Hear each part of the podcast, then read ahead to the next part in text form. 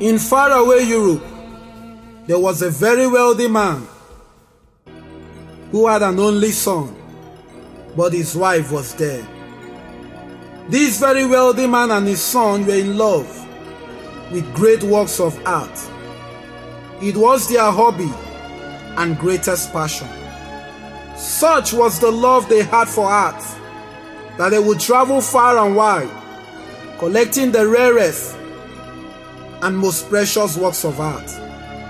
They had everything in their collection, from the great Leonardo da Vinci to the evergreen Pablo Picasso. Every day, father and son would often sit together in their arts gallery and admire their precious collections. They would talk about them and the genius in the brushes of these great painters. It was their greatest honor and delight to take their guests and visitors to show off their precious treasures and indeed give them the experience of a lifetime, savoring the rich beauty of the greatest artist of all times. But then something unexpected happened. Life is filled with unexpected adventures, and life happened to them. The Vietnam War broke out, and this wealthy man's son enlisted into the army.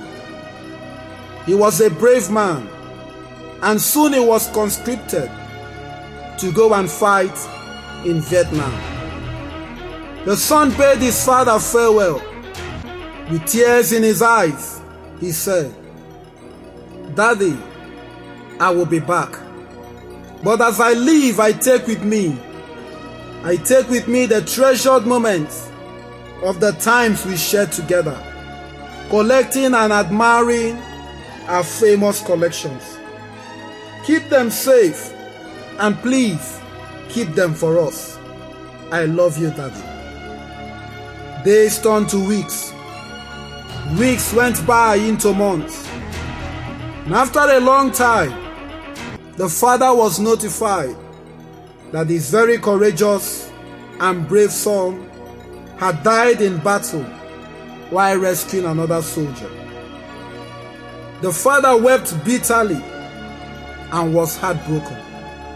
Suddenly, the house was an empty home, except for the priceless art collections. This man lost interest in life, and every day he would sit alone in their art gallery and stare at the magnificent pictures hung on the wall. He wept as he touched one frame after another. What's the value of a treasure if there is no one to celebrate with? You never know the value of what you have until you lose it. The old man grieved until Christmas came. And on this fateful Christmas morning, there was a knock on the door. He stood up, pulled the bolt, unhooked the latch, and peeped outside. He saw a young man at the door with a large package in his hands. The young man said, Sir, you don't know me, but I am the soldier for whom your son gave his life. He was a very kind and brave soldier.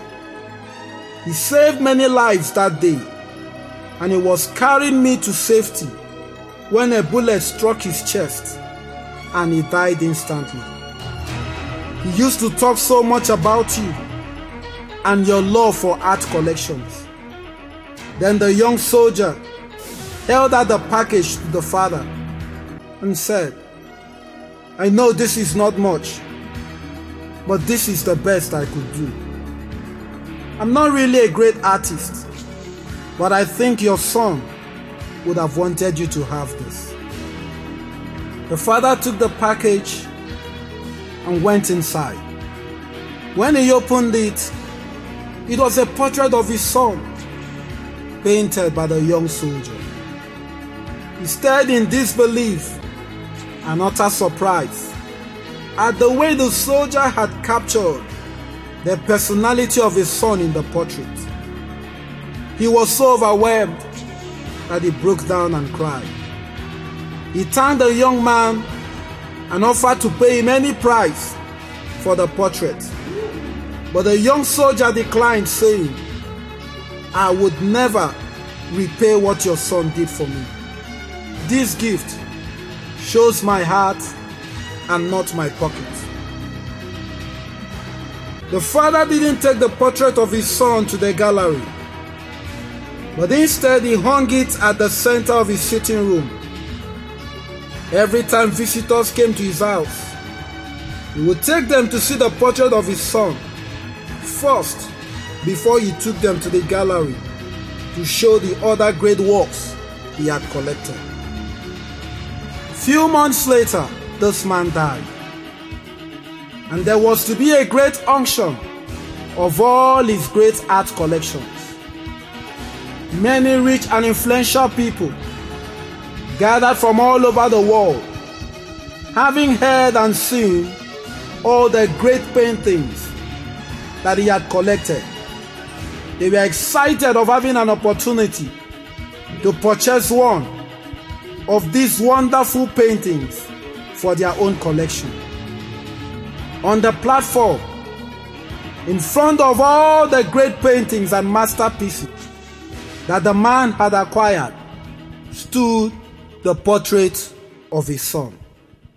The auctioneer stepped up, pounded the gavel, and declared, We will start the bidding with this picture of the son. Who will bid for this picture? You could hear a pin drop. Absolute silence in the entire hall. Then a voice came from the back of the hall. We want to see the famous painting. Forget about this one. Skip the song. But the auctioneer persisted. Will someone bid for this painting? Who will start the bidding? $100? $200? Anyone in the house? Another voice boomed from the hall. We didn't come to see the ordinary and infamous painting of his son. We came to see the Pablo Picassos, the Rembrandts, and the Da Vinci's. Forget the portrait of the son or keep it for later after we have done with the real stuffs. Come on, let us get on with the real beats. But still, the auctioneer continued. The son. Who will take the son? Finally, a voice came from the very back of the room. It was the voice of the longtime gardener of the man and his son. He said, I'll give $10 for the painting. I know it's nothing, but that is all I have on me. And that is all I can afford. The auctioneer replied, We have $10. Who will bid for $20? Anyone?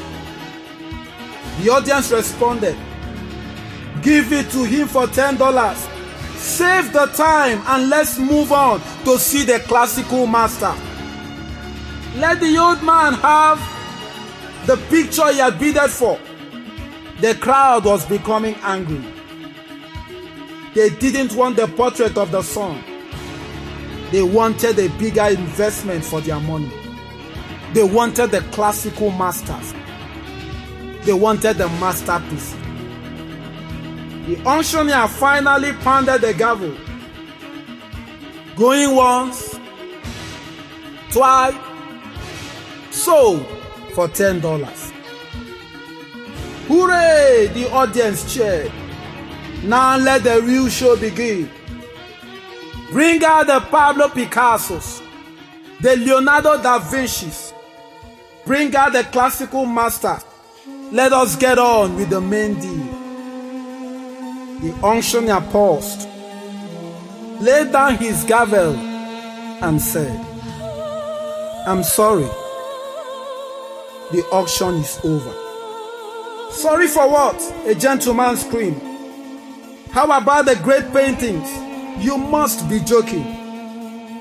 The auctioneer looked round the hall. Can the eager and expectant faces of all the millionaires and announced, I'm sorry. When I was called to conduct this auction, I was informed of a secret clause in the old man's will, and I was forbidden to reveal that clause until the auction was over. The clause stated only the painting of the son would be auctioned. Whoever bought that painting would inherit the entire estate, including all the great paintings and the gallery. The man who takes the song takes everything. There was a pin drop silence in the hall, and the gardener fainted with joy. Oftentimes, all the things you are seeking for the money, the wonderful home, the good health, and loving spouse. Is it a successful life? Is it security? All of them are attached to one thing. Over 2,000 years ago, God gave His Son, die a cruel death on the cross to save us from sin and destruction. And like the unctioner, the Father's message is still the same today. The Son, the Son, who will take the Son? Whoever takes the Son takes everything. Isn't that what the word say? Seek ye first the kingdom of God and his righteousness, and all other things shall be added unto you. Maybe it's time to stop running around, stop chasing the shadows. Take the son. In the son, you will have life. In the son, you will have success. In the son, you will have good health. In the son, everything you need is packaged in one. Who will take the son? Thank you.